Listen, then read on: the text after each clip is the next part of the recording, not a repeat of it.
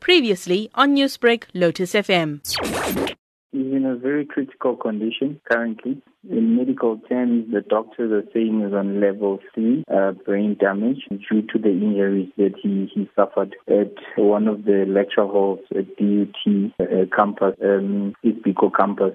Currently, there is no forthcoming from the university themselves. After probing and trying to find out more, they are alleging that they don't have footage of the incident, of which is questionable that how can a higher institution don't even have footage? It doesn't have to be in the lecture hall, but it could be probably in the passages for the safety of the students that go there. And they're also telling us as a family that they've already suspended a certain Mshomba, who's the head of security at the varsity. That alone tells you it's an admission of possible guilt, because you cannot just suspend someone without certain allegations that is probably leading to something being found wanting, believing as a family that the security or the security guard probably failed our son, Sandile Ndlovu. So as we speak, we don't have answers. You say there was no footage, but have you managed to speak to witnesses